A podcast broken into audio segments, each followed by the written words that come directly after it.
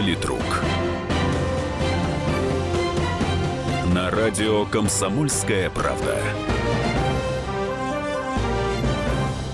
Здравствуйте, дорогие уважаемые радиослушатели. Вторник, 16.05. На радио «Комсомольская правда» программа «Политрук». В студии ваш покорный слуга Александр Гришин. Слушайте, как время-то на самом деле вот бежит, идет, я не знаю, непонятно. И какие разные миры существуют. Я эту неделю последнюю провел а, в деревне в отпуске. Вот, там лечился, так сказать, и всяко разно. Совсем другой ритм. Сегодня так подъехал на станции Савеловской. Выхожу из вагона, все как ринулись оттуда. И я тоже ринулся с ними. Добегаем до эскалатора, и тут я себя спрашиваю, боже мой, Саша, ты что, совсем что ли? А ты что, бежишь? Тебе-то куда надо так? Вот.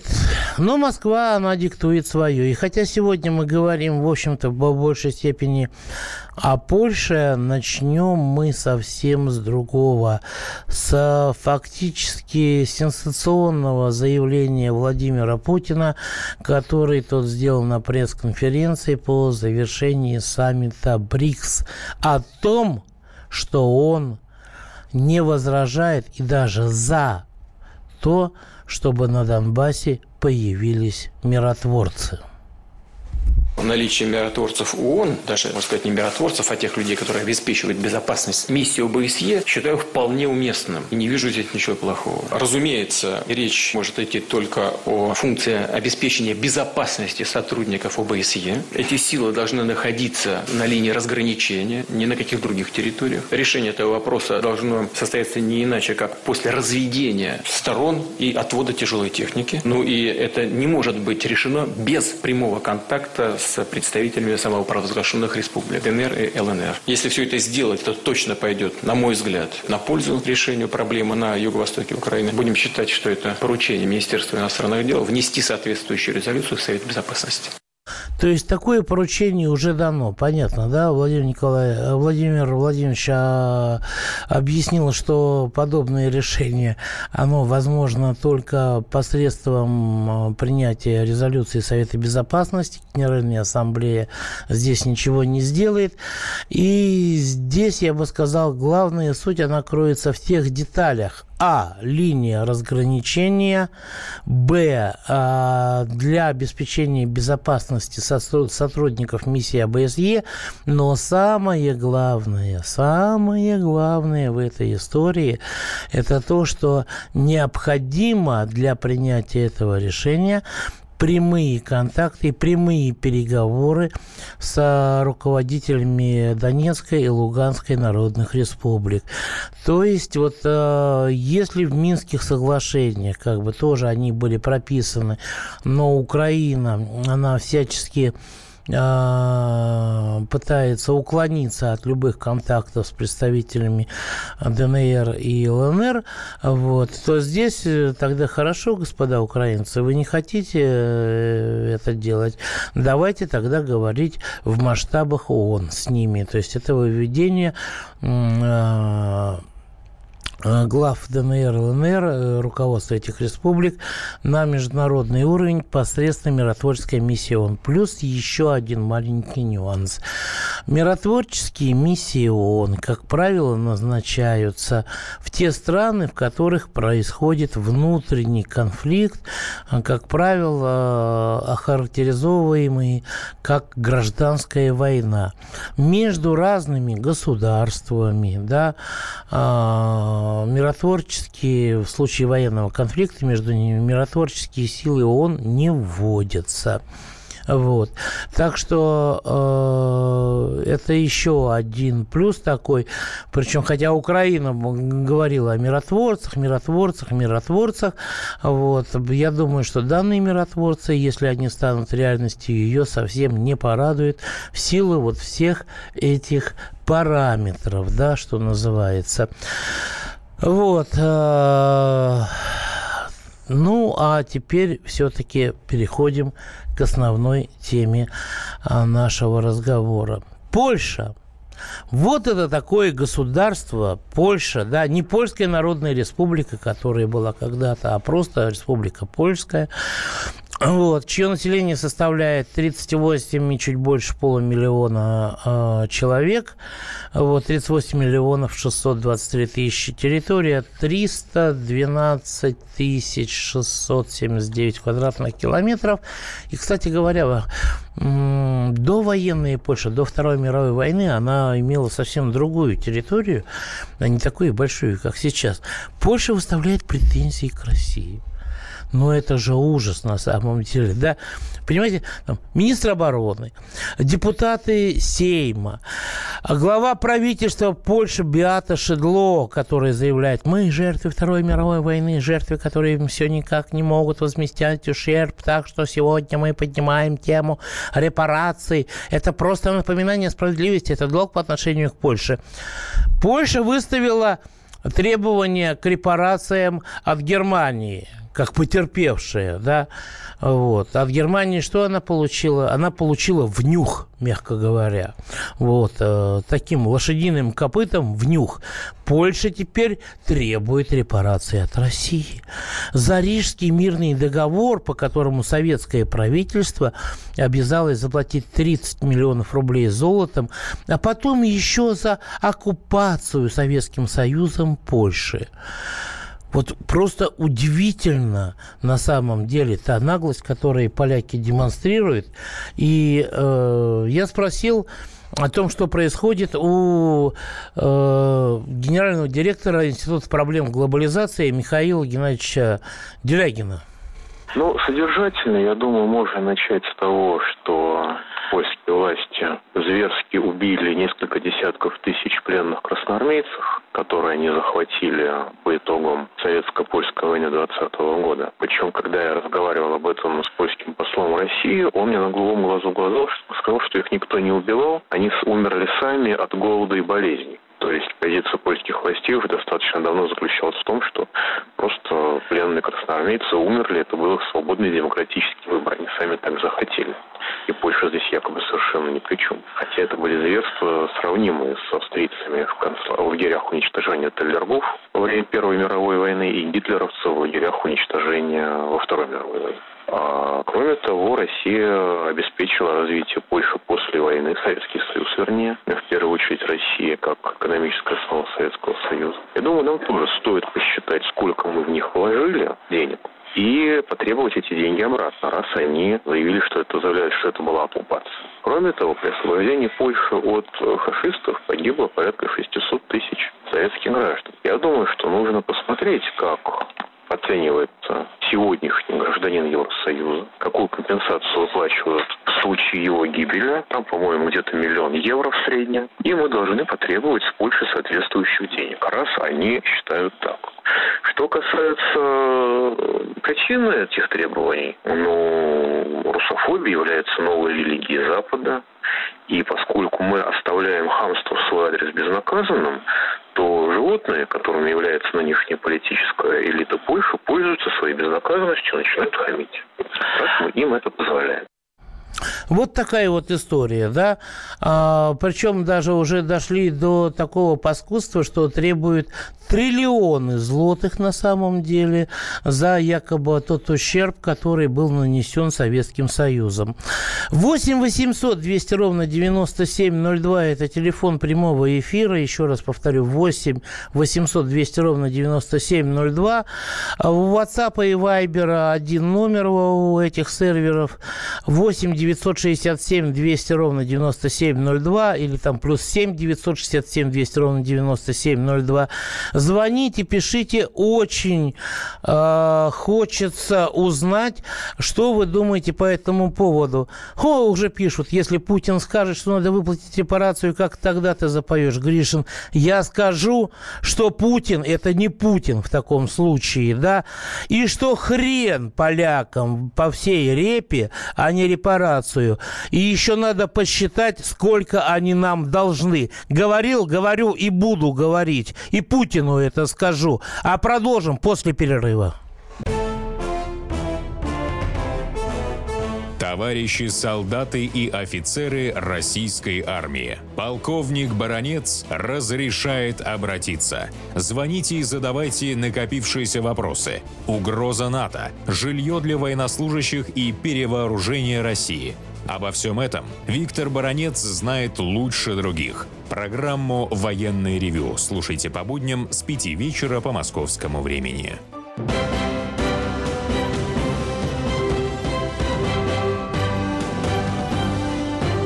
Политрук.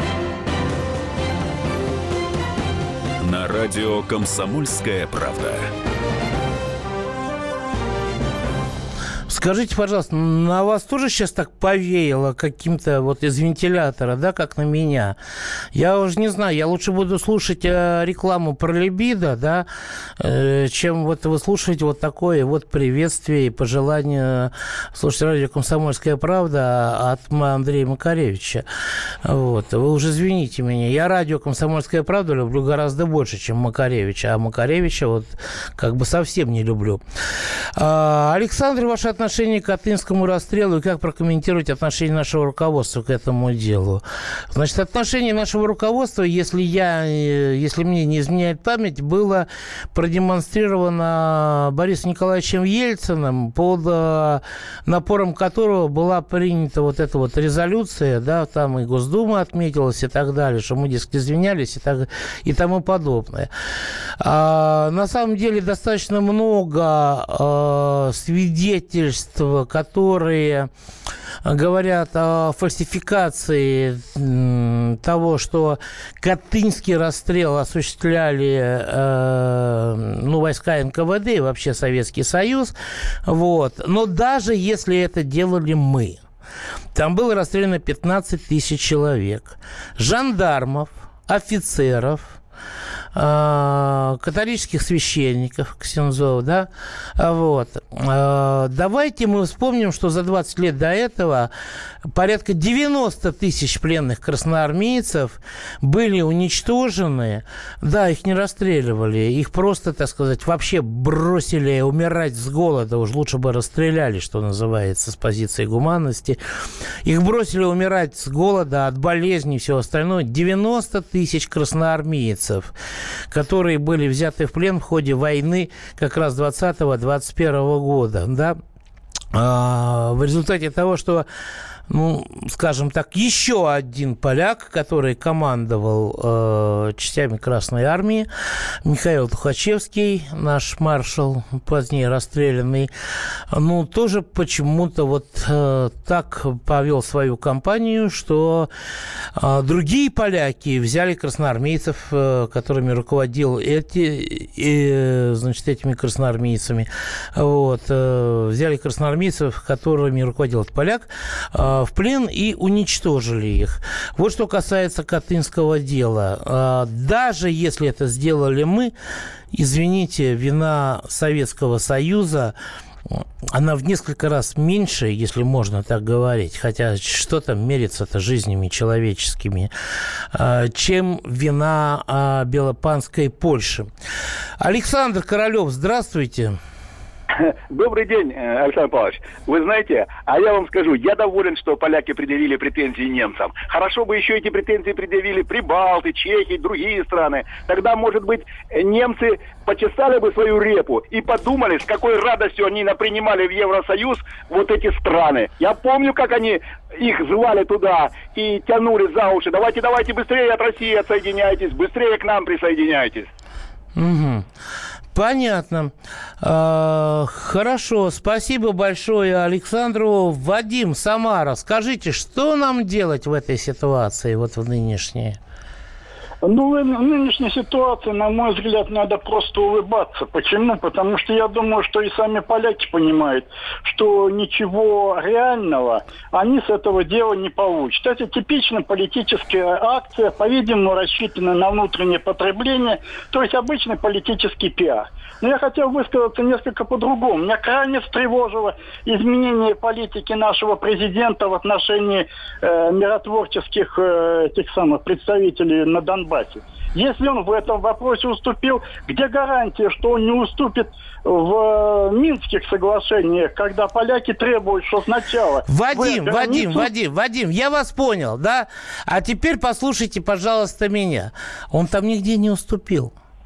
Потому что он обозначил такие условия, да, а, присутствие или ввода миротворцев ООН на Донбасс, вот я еще раз говорю, послушайте, только для охраны миссии АБСЕ, только на линии разделения, после отвода тяжелой техники, да, и э, только в результате прямых переговоров с руководством ДНР ЛНР. Значит, если эмиссары ООН начнут такие переговоры, Киеву будет нечего делать.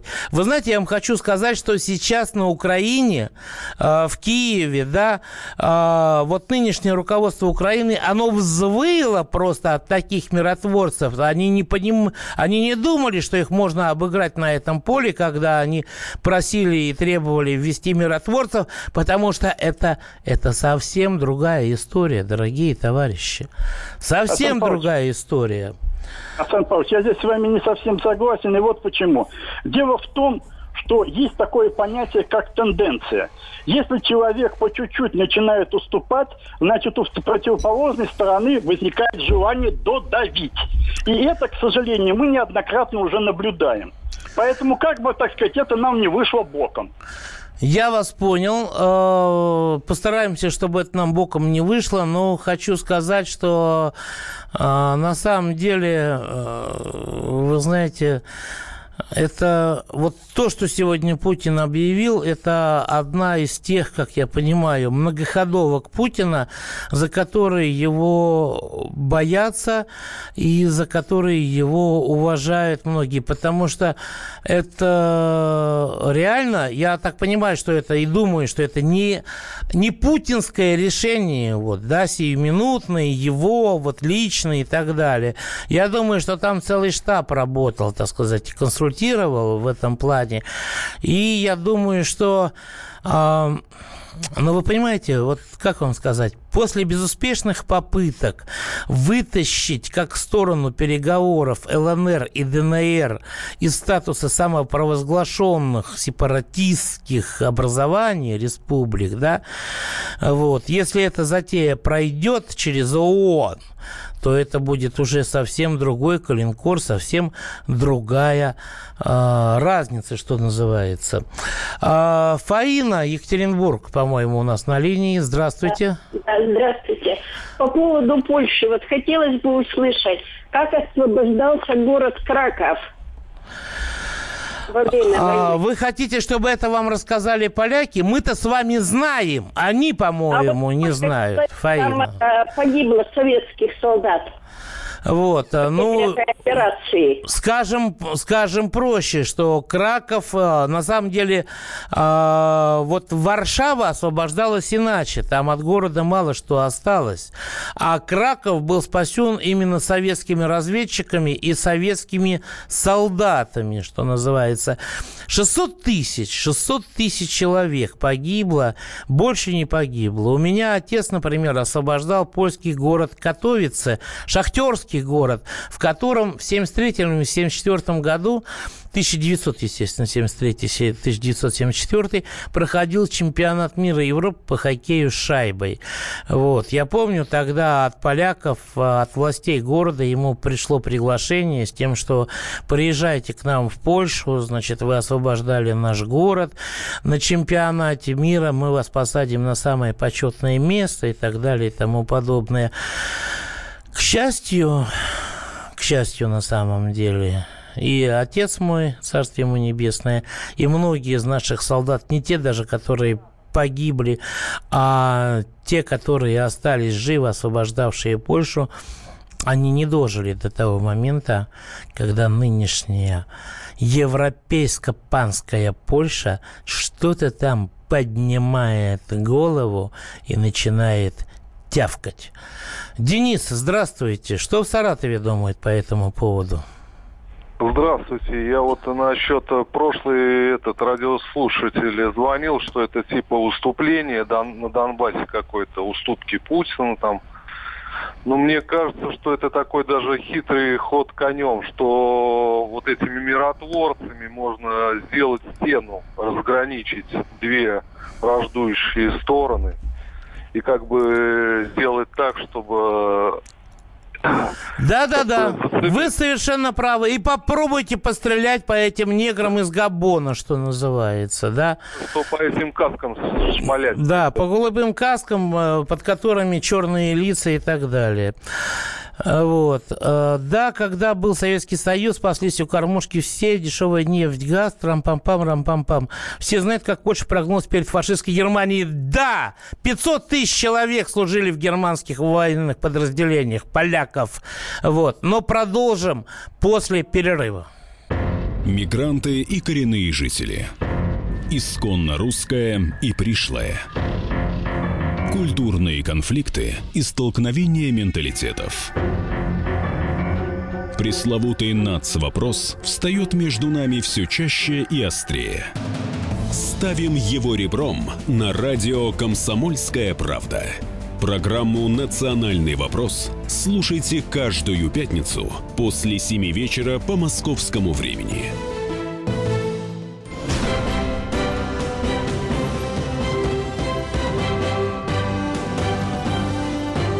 Политрук. На радио «Комсомольская правда». Это политрук Александр Гришин в завершающей части нашей программы. Вот мне пишет про Катынский расстрел.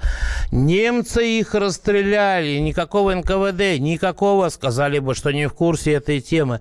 Вы знаете, но ну, если вы обладаете вот абсолютным э, знанием историческим на эту, по этому вопросу, я не возражаю, что называется. Я им не обладаю. Поэтому я говорю, что у меня тоже есть ощущение, есть э, альтернатива альтернативные доказательства того, что расстреляли немцы. Но я говорю, что даже если это были советские, так сказать, войска НКВД, это в меньшей степени ответка на то, что они сделали с десятками тысяч э, красноармейцев на там 20, 19, 18 лет э, раньше, что называется. И не полякам, э, как говорится, здесь еще поднимать претензии на эту тему, потому что Польская Народная Республика отказалась от всяческого рода репараций из Германии, все урегулировала. Вот. А Советский Союз вложил гигантские деньги в Польшу. Гигантские. Миллиарды долларов на самом деле. Я вам хочу сказать, что довоенная Польша была унылой аграрной страной, в которой, в отличие, кстати говоря, от Чехословакии, а, часть которой она захватила в 1938 году, поделив э, с э, гитлеровской Германией, да, вот. А, это была э, унылая аграрная страна, и Промышленность в ней появилась фактически только после Второй мировой войны. Вот. И после того, как Советский Союз туда вкачал гигантские средства. И, кстати говоря, если Польша не удовлетворена сейчас, ребятки, очень все просто на самом деле решается.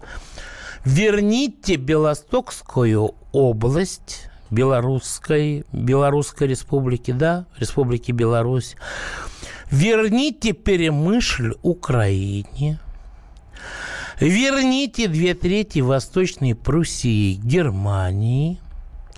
Переименуйте Гданьск в Данцик и верните его тоже Германии.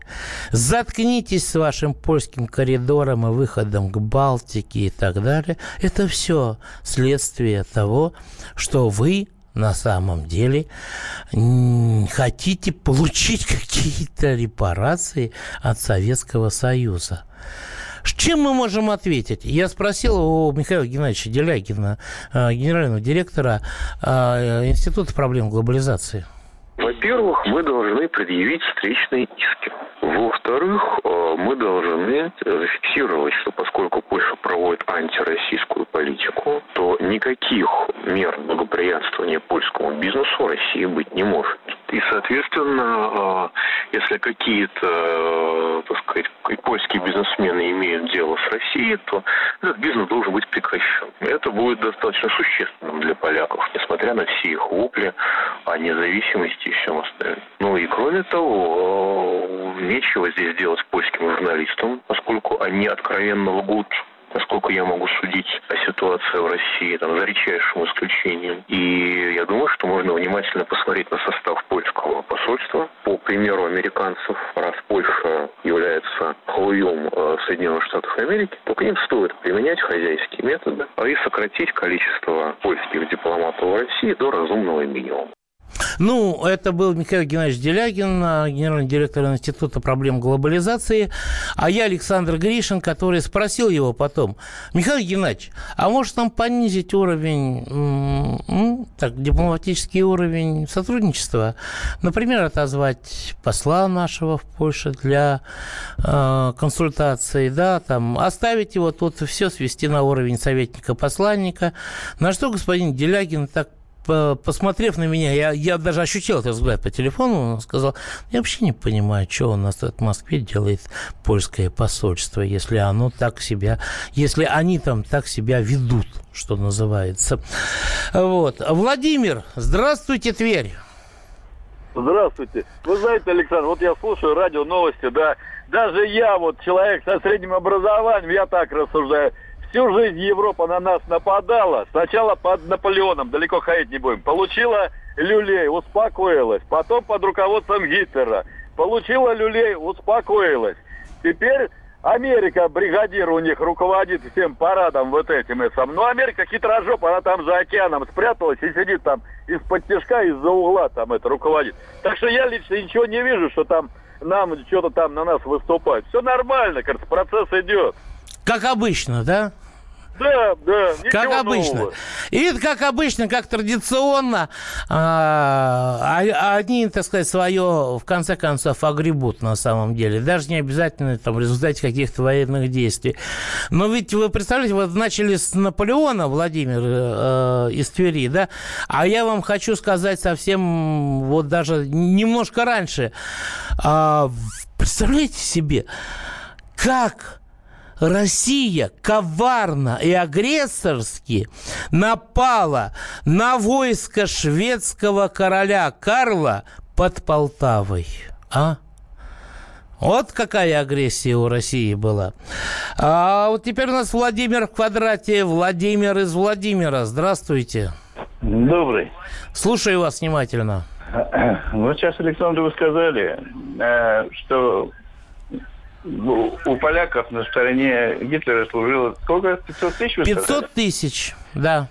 А как вот... минимум. Я вам могу сказать конкретные цифры. Значит, в 45 году, в начале 45 года, а, как только завершилась война в Европе, значит, а, были данные о том, что в Советском Союзе находится 74 тысячи пленных поляков, которые были взяты в плен, когда они воевали в составе подразделений вермахта и легионов СС. А британцы сказали, что у них, они тоже посчитали 70, более 70 тысяч пленных поляков, которые тоже воевали на стороне Гитлера. Это только пленными 140-150 тысяч, понимаете? А еще была, товарищи, армия генерала Андерса, которая была сформирована на территории Советского Союза, порядка 70-80 тысяч человек, а, плюс члены их семей, которые получали довольствие по нормам НКВД, которых вооружали, да, они там были в районе Алтая, значит, там обучались и так далее. И когда в 1942 году э, Сталин им сказал, ребята, у нас под Сталинградом, типа, сложная ситуация, давайте, вы же хотели воевать с немцами. Генерал Андер сказал, вы что, охренели, что ли, нас на фронт посылать? На, по нам же там стрелять будут, нас там убьют. И армия генерала Андерса, сформированная, экипированная, находящаяся на снабжении в Советском Союзе, там несколько дивизий было, была выведена в Иран, а потом, а, значит, а, а, к англичанам, да, потому что они отказались воевать. Это потом уже была армия там, Людова там, и прочее, пятое, десятое. Извините, Владимир, что я вас прервал, просто такая справка. Да, вот, э, я вам тоже для справки. Вот посчитайте, сколько, значит, Крым, крымские татары, там они передушили, наверное, по половину русского населения. Чечня... Они уничтожили все, все подполье тихо, там, да. Чечня, Ингушетия, которые стреляли в спину. 200 тысяч казаков, которые ушли с немцами в это самое Потом это самое, мусульманские полки. К полякам, к полякам это как соотносится? Соотносится? Да. Да не надо тыкать в 500 тысяч, когда на стороне Ах, Гитлера... Ах, вот так вот, на стороне Гитлера, да? Больше миллиона. Да вы что, больше миллиона? Вот, вот а посчитайте тогда как следует еще раз. А я вам хочу сказать насчет больше миллиона. Генерал Власов, кстати говоря, многие из этого, как вы говорите, больше миллиона, пошли на самом деле от того, что в отличие от а, поляков, которых никто не подвергал мобилизации, которые шли Гитлеру только добровольцами, да, а Власов, то же самое, формировал свои подразделения в значительной степени из военнопленных, из концлагерей, понятно, для которых это было на самом деле спасение от смерти, не более того. Пшеком дулю на правой и левой руке. Не знаю, что такое на правой и левой руке. Вот, это WhatsApp. Захотели пшеки денежку срубить на халяву, уксус все же лучше пить. Всеми, как и вы ради мысли об одном, хапануть побольше, ну а что потом? Потом под нос вам кукиш поднесут, все предъявим, ваши у нас не пройдут. Все, что вам давали с лихвой, отберут, с голой попой буржуа вряд ли вас возьмут. Это стихотворение от э, на одного из наших радиослушателей. Поляцы, вояки-то неплохие. Монте-Кассино взял имени Андерсона. Ну да, единственное сражение это вот этот самый монастырь, да, в Италии. А, а, а потом полная безвестность и все остальное. Ну ладно, мы закончили с вами с поляками на самом деле сейчас, потому что у нас, у нас, товарищи, извините, но у нас политика уже а, я не знаю, это политика, не политика. А, вчера все были, так сказать, в обсуждении письма Кирилла Серебренникова, которое он передал лично якобы в Берлине актеру Ларсу Айдингеру, тот самый, который сыграл в «Матильде» Николая II. Через несколько часов выяснилось, письма не было, режиссер не писал, Ларс Айдингер соврал, его уговорили на это наши пранкеры Вован и Лексус. Слушайте, ну вообще это уже походит на какой-то фарс, действительно. Я имею в виду не Серебренников. Вот. Мне очень жаль, что наши пранкеры Вован и Лексус, которые разыгрывали Порошенко, министра энергетики США, да, там всех остальных, они вот измельчали для того, что какого-то э, не русскоязычного э, зарабичанина германского, да, они разыграли. Ребят, ну это не ваш уровень. Ваше дело пробивать второе дно у политиков, показывать двойные стандарты. Вы бы еще, что называется, Лию Ахиджакову разыграли бы. За сим все. До встречи через неделю. Политрук.